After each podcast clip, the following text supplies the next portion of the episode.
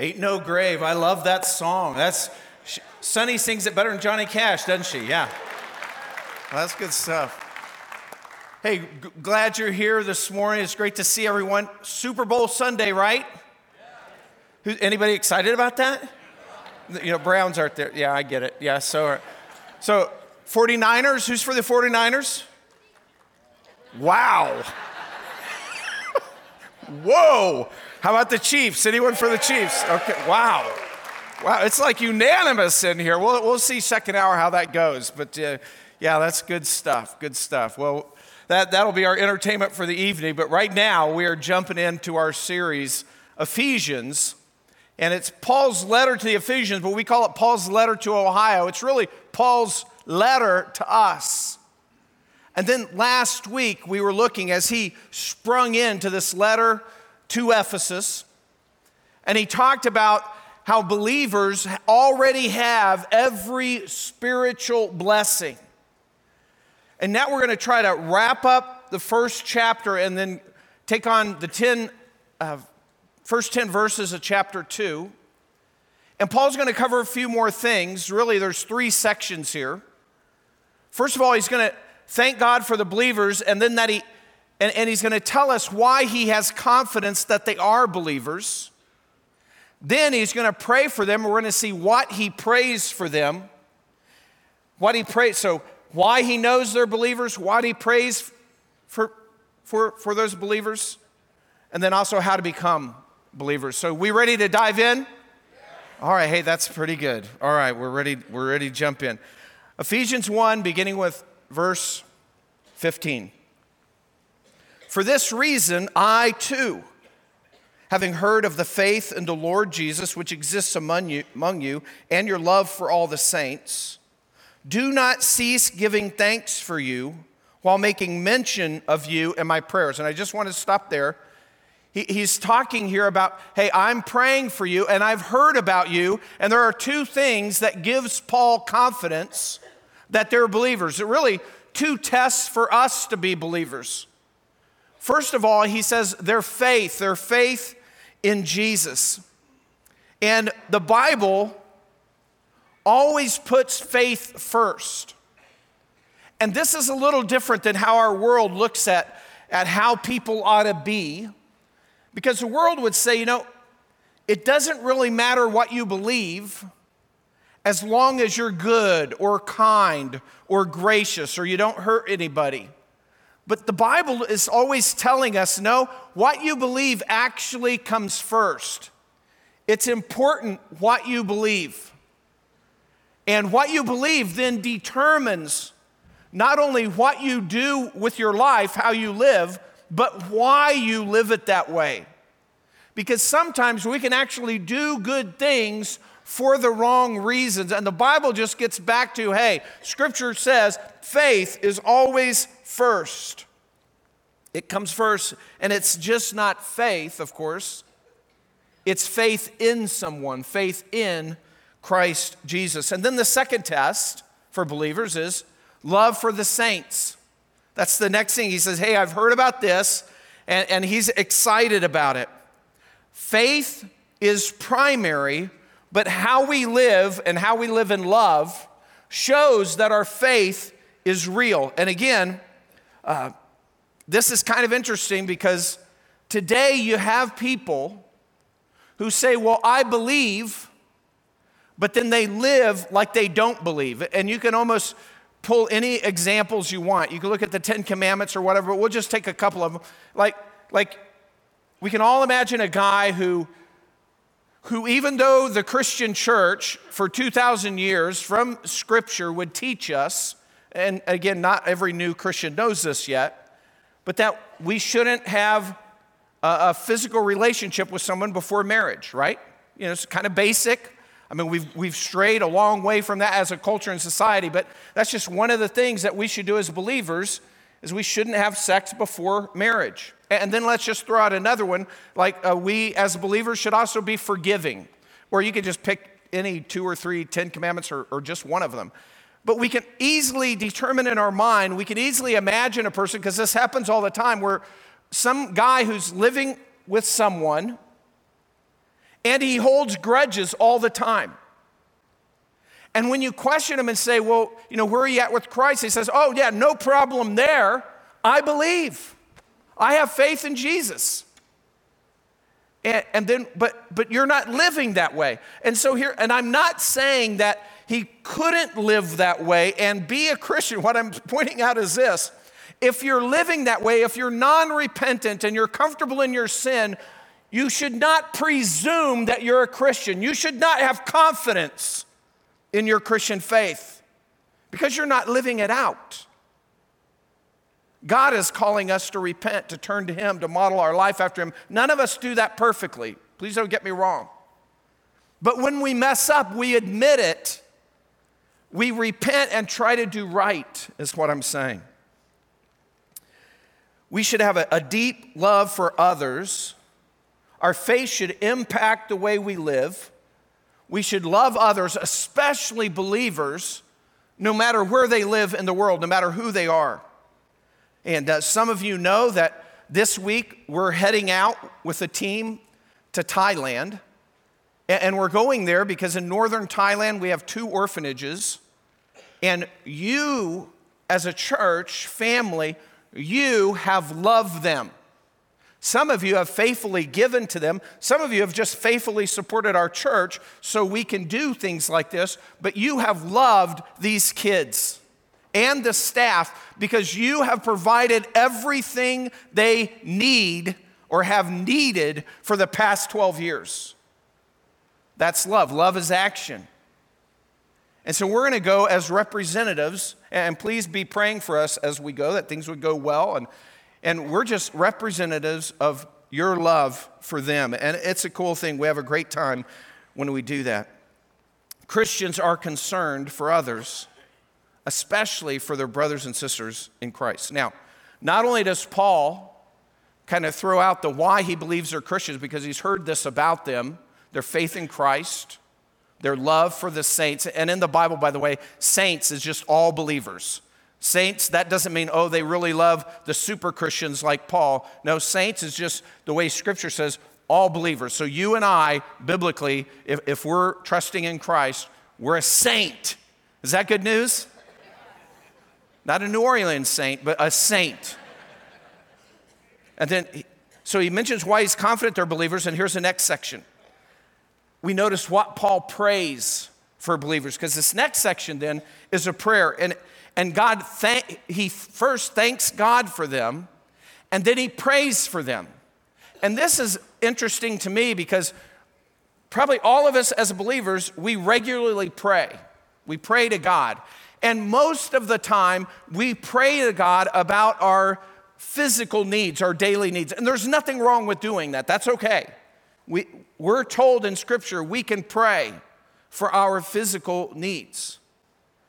What's interesting is in the first century Ephesus, which is a dangerous place for Christians to live, we talked about a little bit about that last week. First century Ephesus, I'm sure they had a lot of physical needs way more than probably any of us have. But yet, that's not what Paul prays. So that's it's interesting to notice what Paul prays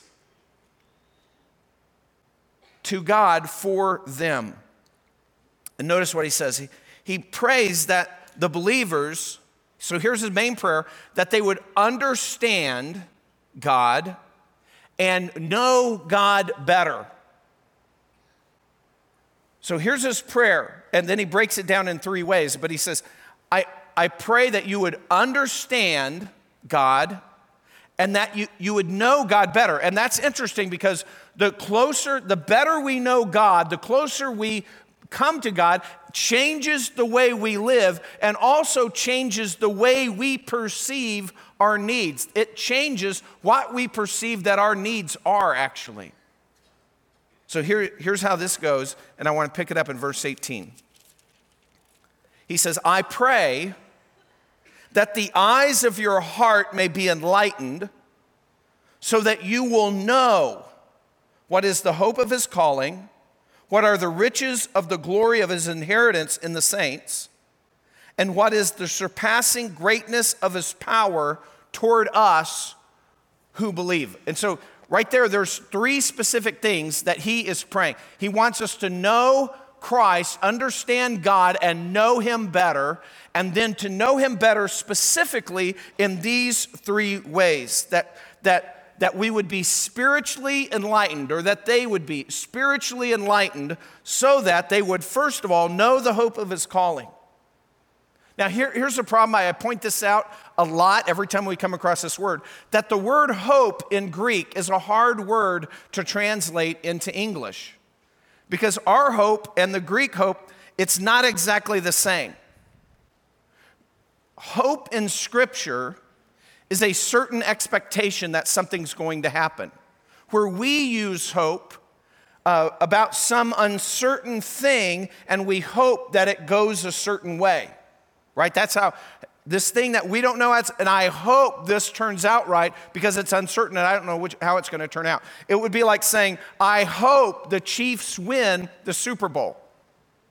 So you hope. But that's not the way the hope that I'm reading here, that's not what it means in the Greek. In the Greek, it is a certain expectation, a confidence that you know something's going to happen in the future. And typically we know that because God has promised that. So it's in the bank. We don't have to worry about it. Our hope is that we know this will happen. Not that we hope, we hope, we hope, and maybe it won't happen. It's no, we know certain expectation. It will happen. That's our hope. We just don't really have a word for that. And so we translate it hope, but that's what it means. So we know the hope of his calling, this certain expectation of what it means to be called by God. And then, secondly, we know the riches of his inheritance.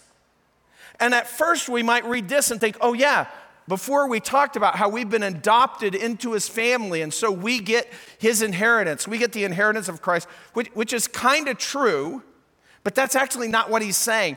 Actually, here, God is calling us, his people, the saints, if you will, he's calling us his inheritance, which is way amazing, right? God has chosen us as his people, and we are his possession. We are his inheritance. And then, third, he says, Know the greatness of his power. And what he means by that is he's saying, he prays that we as believers, Ephesian believers and, and by extension, us too, that we would come to understand the magnitude of God's power and how He uses that for our benefit. That's what He's saying. God, all powerful, uses His power for the benefit of believer. He, he puts that power to work for us on our behalf. And so that's the first two sections. Why He's confident that they're believers and then what he prays for those believers. And then now it's this how to become a believer. Let's pick it up in verse 1 of chapter 2.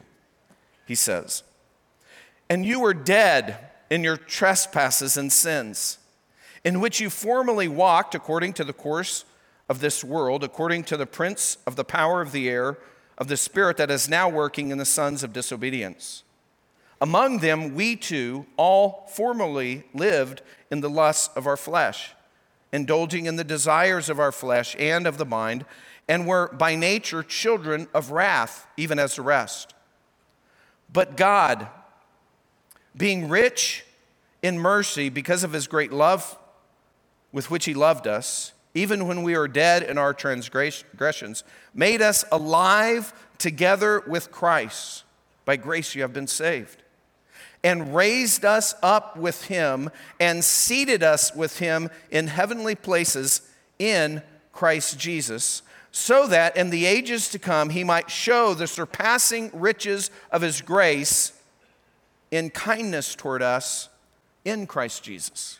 All right, kind of a mouthful there, but Paul, Paul starts, he, he actually starts off by destroying two myths about evil that are ingrained in our world today and, and must have been the same way then. People don't like to talk about evil. A lot of times people chafe when you even mention evil. But, but even though we don't like to talk about it, there are two myths about evil that are ingrained, two wrong ways of thinking about evil that, that just about everybody thinks that way, ingrained in our culture today. And the first one is this that the problem of evil is out there. People view evil always as something out there. And so we lock our doors and we filter our internet and we do all these things to keep the evil away from us. Paul's saying, no, that's, that's, that's not your biggest concern there. It's not just out there, it's in here. It comes from Emma in us. And then the second thing is that we are not really that bad. That we are basically good. And I don't know exactly where this came from. Maybe there, there was a, a, very popular psychologist that some of you maybe studied in college, Carl Rogers, Rogerian, you know, thought. And Carl Rogers basically said, hey, everybody's good. It's just that we, we get caught up in these social constructs that twist that, and then we, we lose sight of the inner good in us and we kind of do wrong things. The problem with that is he doesn't tell us where those social constructs came from, because where did they come from? Us. You know, that, that's the problem with that. But somehow this thought, even though nobody knows Carl Rogers hardly anymore, somehow this thought has caught on where we just feel like we are not that bad, that people are basically good. And that's not what the Bible's saying. The Bible's saying that people are basically bad. People might do good things. A lot of times they do good things for the wrong reasons, for their own glory, so they'll feel good about themselves, so other people will respect them, and on and on and on. But he's Scripture's telling us we are not basically good, we're basically fallen.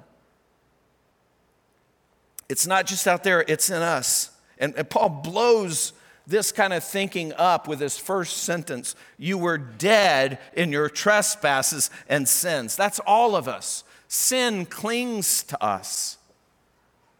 And because of that, we need to understand some things. And here, Paul summarizes salvation for us. He says, first of all, salvation is a gift we do not deserve. It's a pure gift. We can never earn it. There's nothing we can do to even contribute to our salvation. Why? Because we are spiritually dead in our sins. Dead in our sins. Before Jesus, we, we followed the world's system, we, uh, which is ultimately Satan. We were disobedient to God. We followed the desires of our flesh and the desires of our mind. You and I, because of that, you and I deserve the wrath of God. That's the other thing nobody wants to talk about the wrath of God. Of course, Jesus talked about that a lot. He talked about hell more than he did heaven. You and I deserve the righteous, the correct, the right judgment, wrath of God, is what Scripture is telling us. All of us deserve that. Everything good is a gift from God, especially our salvation. And then he describes how that plays out in us. Once we become a believer, he says, He made us alive with Jesus. He raises us up with G- Jesus. He seats us in the heavenlies with Christ. What he's telling us is, in a legal sense, we are so united in Christ once we become a believer that we get what Jesus deserves, seated in heaven, and he got what we deserved. The essence of sin is substituting ourselves for God.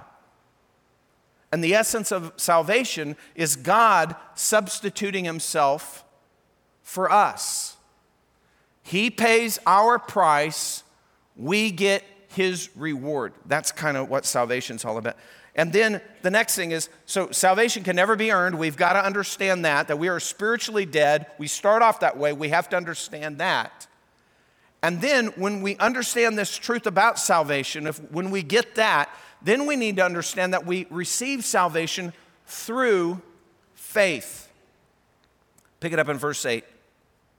For by grace you have been saved through faith, and that not of yourselves, it is the gift of God, not as a result of works, so that no one may boast. For we are his workmanship, created in Christ Jesus for good works, which God prepared beforehand so that we would walk in them.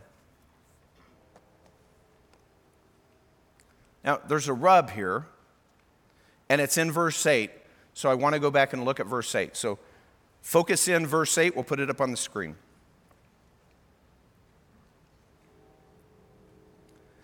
People read this differently, and here's why.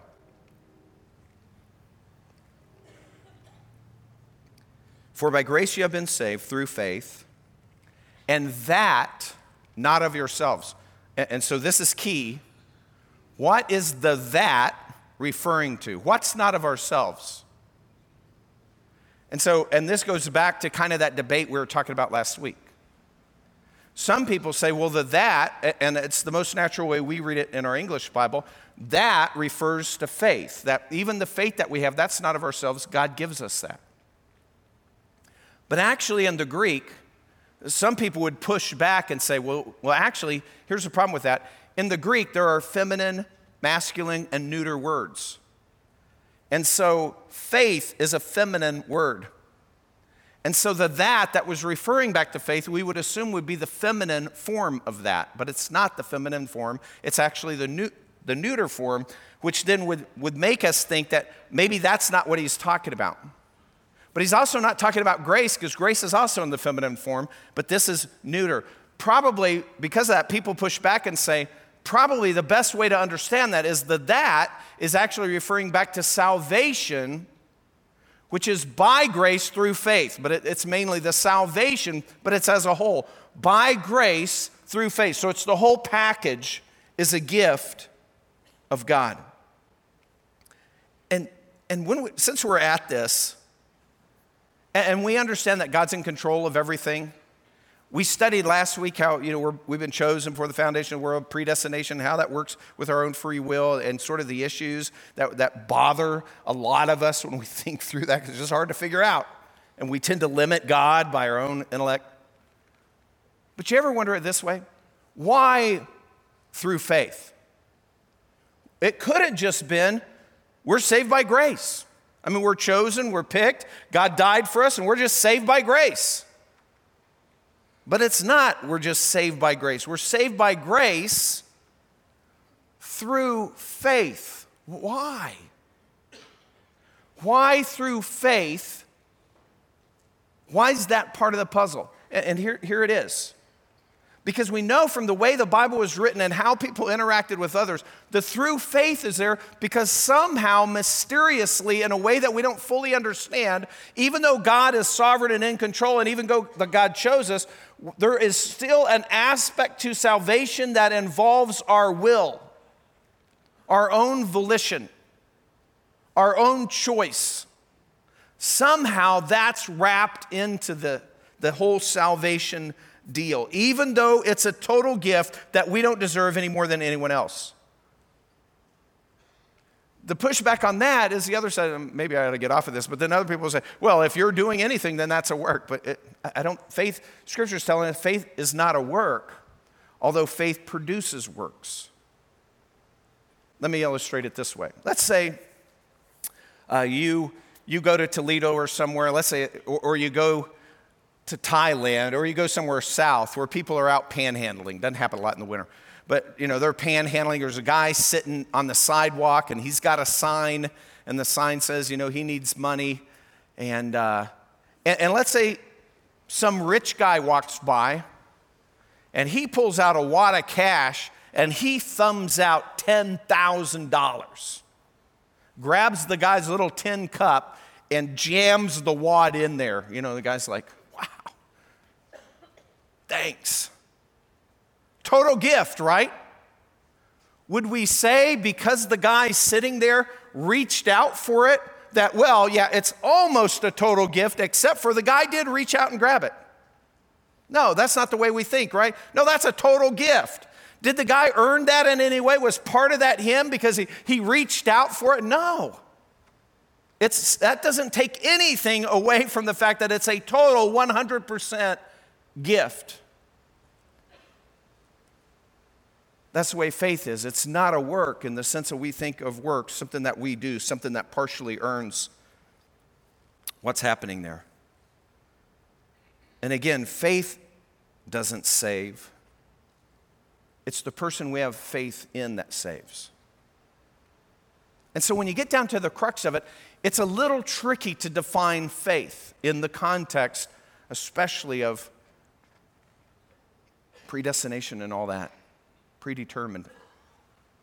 And, and the best illustration I have from my life is something some of you have already heard, and that's because faith is putting your trust in something you cannot see.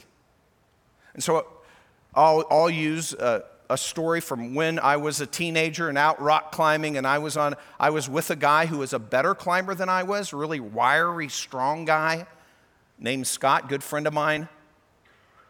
Who, who could just, he can hold his body weight on his fingertips. You know, I can't do that, but anyway. So he's leading the way, and I'm following. And I get on this rock face, and I don't know, maybe I'm 100 feet up or whatever, and, and I get stuck. I mean, you're plastered because just moving an inch away from the rock will pull you right off. And it's smooth, there's just not much. And so you always try to have at least three points that you're holding on, which is a big toe over here pushing that way, and maybe your foot pushing this way on that one. And then you're and then I have one free hand, my left hand. And, and, and, and I get stuck, and I can't, and going down's even harder, and I'm stuck. I'm actually out of the corner of my eye looking at the top of a pine tree and I'm thinking, well, if I fall, I should shove and try to go into that pine tree, which will sort of break my fall. Because even at the end of the 100 feet, then it's just a, a, a, rocky slope, you know? So it's not good. I mean, I'm, I'm stuck and I'm going, this is bad. I can't even turn my head. I can't turn my head because clearing my nose would pull me off the mountain. And I'm just plastered there and I'm like, wow, how stupid of I was for me to follow this guy. Well, he's on a ledge above me. He gets where he can see and he's looking down, and I'm like, I'm stuck. And he's like, Kevin, there's a bomber right beyond your left hand, and a bomber or a bucket or a jug. There's a lot of names for a great handhold where your fingers can actually go down into it eh, because that's such a big deal to mountain climbers to have more than one name for it. It's like bucket, jug, a bomber. It's like there's a bomber just like three inches beyond your hand. And I'm like, I'm stretching, I can't reach it. And he's like, You just have to go for it. Trust me, it's there. And so that requires something what climbers call a dyno, which is a short for dynamic movement, which basically means you have to let go. Because you can't stretch and grab it. You can't have a point in contact and still grab it. Of course, I don't have a lot of good options. And it's not like this when I say a dyno move, I don't mean like I'm leaping through the air. I'm just, I just got to let go of everything because it's just a, you know, maybe six inches away. So I just have to go. And hopefully I feel a bomber. One hand, that's a really good grip. And so I do that.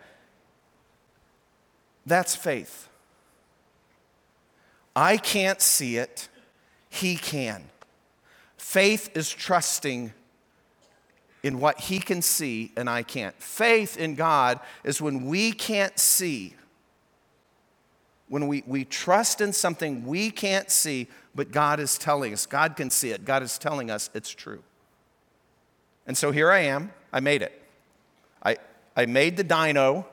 And I got up there and I realized I will never follow him up a rock face again because we're free climbing. There's no ropes, there's no nothing. Free solo, they call it. Anyway. And then some people say, well, Kevin, even your illustration, faith, it required the jump. No, that's not the faith part. The faith part is determining I'm going to trust him.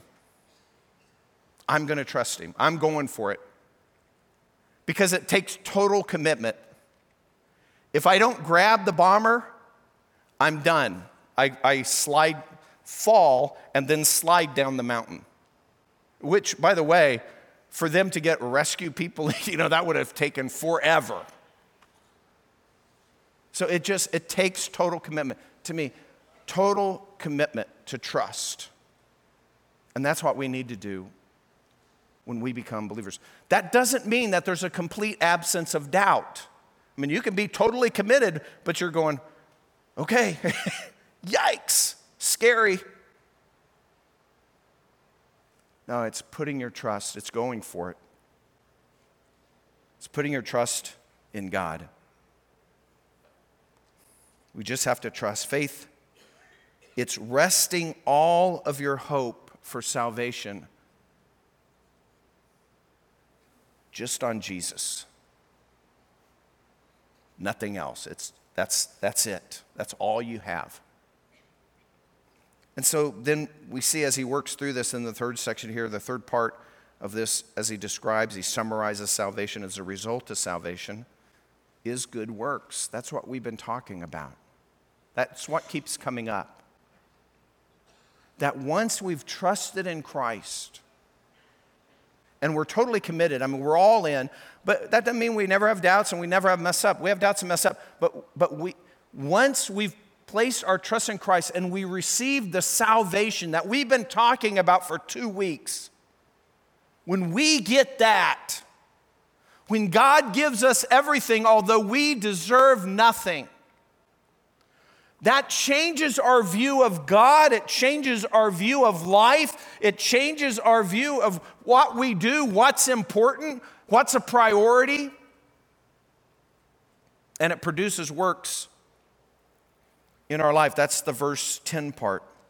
That, it's that that we're trying to get to with our motto. You know, our motto that we use now at Grace, we just started this not too long ago, but it's, you know, we, we're here to help people what? Discover truth. And the truth we want them to discover mainly is the truth that, that salvation cannot be earned, that Jesus came to provide this for us. So discover truth, and once you discover it, then decide on Jesus. That's the faith part. Decide. Are you going to trust Jesus or not? Decide on Jesus. But once you decide on Jesus, because I have a lot of people running around saying, I'm a Christian, but they're not living like Christians. Discover truth, decide on Jesus. But after you decide on Jesus, then it's demonstrate change in your life. That doesn't earn your salvation at all. That just shows that your salvation is real.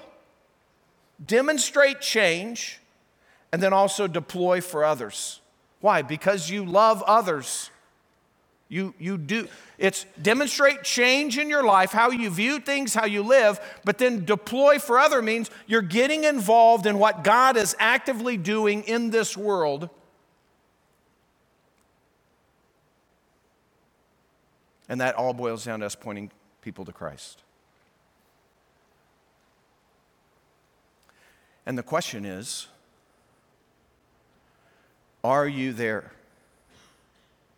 And so, you know, every month or so, we, we just boil it down to do you know that you have put your trust in Christ alone for your salvation. And the way you know is you should be able to think back to a time, and that if you got saved as a kid, that could be a little foggy. Uh, and then how you determine that is that you see change in your life. And if again, if you're saved as a child, that could be a little tough to see too.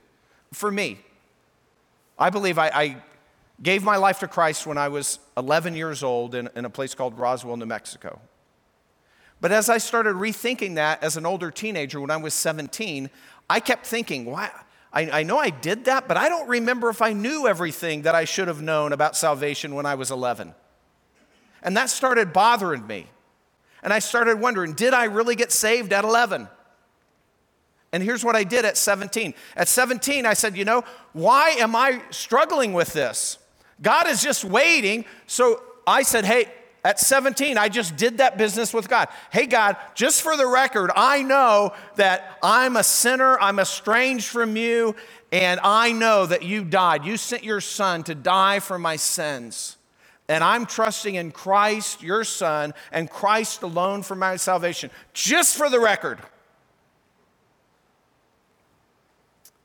And so my assurance of salvation comes from when I was 17, because even now, as an old man, I can remember what I knew when I was 17.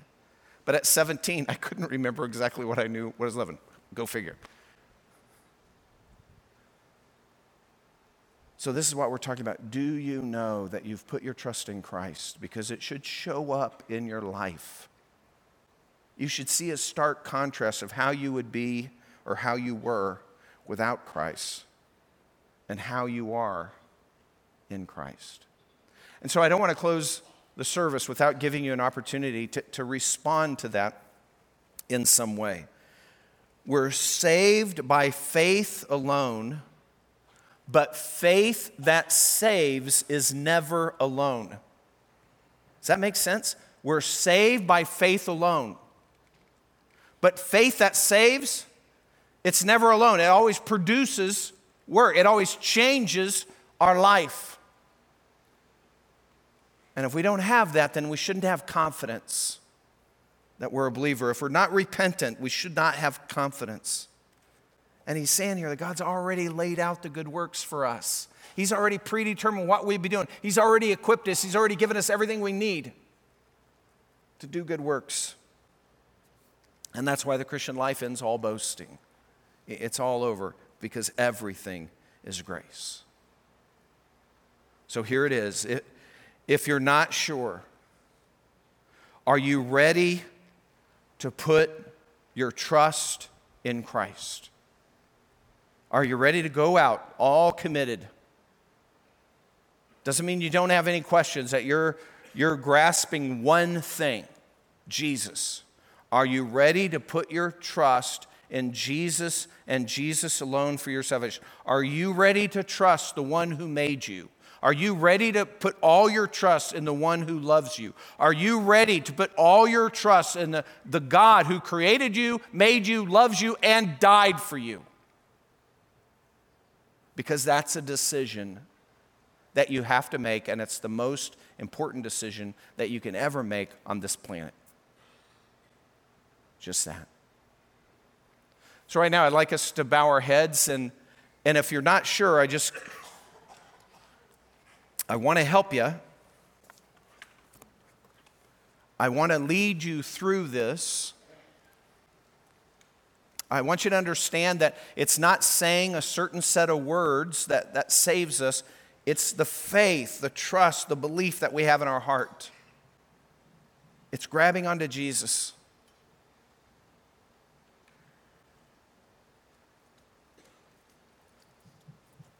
And if you're thinking that maybe, just maybe, you've never done that before, and you are now,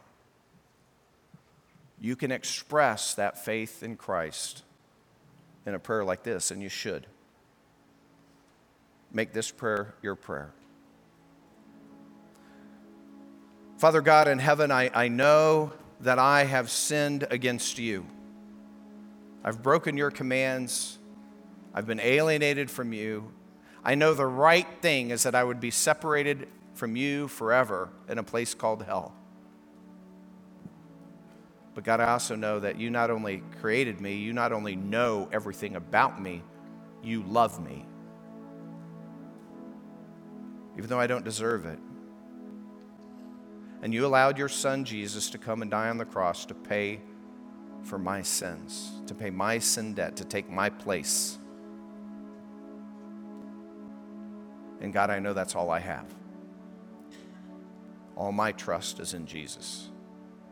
There's nothing else I have to, to show myself good. I'm just falling on the mercy of Jesus that He died for me. And based on that, I ask you to, to save me, to cleanse me, to wash me. I ask you to come into my life by way of your Spirit and help me to follow you Help me to live a life that's pleasing to you. Thank you. In Christ's name, amen. With our heads still, still bowed, and I'm doing this for a reason. If you prayed that prayer, I mean, and, and as far as you know, sincerely, it may be the first time that you ever prayed that prayer or expressed that to God or really had trust in Christ the way I described it, the way Scripture describes it, then, then I would like you to just take some small step, even if it's just raising your hand so that I can see, to say, Kevin, yes, I've taken that step today. I'm a little foggy on whether I've done that before. Today, I know. So, right now, I'd like you, with heads bowed, put your hand up. Thanks. Just put your hand up, and then you can put it down. Thank you, thank you. Thanks. I see you there. Just put it up, back down. Just say, hey, Kevin, today. I, I'm not sure about before, I'm not sure about when, but I know today that I've made this decision and I've expressed it to you. Just hand up and then right back down. Father God, we thank you for your goodness. And Lord, as we close out this service with song, Lord, help us to direct our hearts to you. And God, if there's anyone here who something is preventing them to take that step of faith, Lord, that they, they would get those questions answered, that we would be able to help them as a church family to answer those questions and help them to take that other step so that they can see their love for you. God, thank you. In Christ's name we pray. Amen. Let's stand together.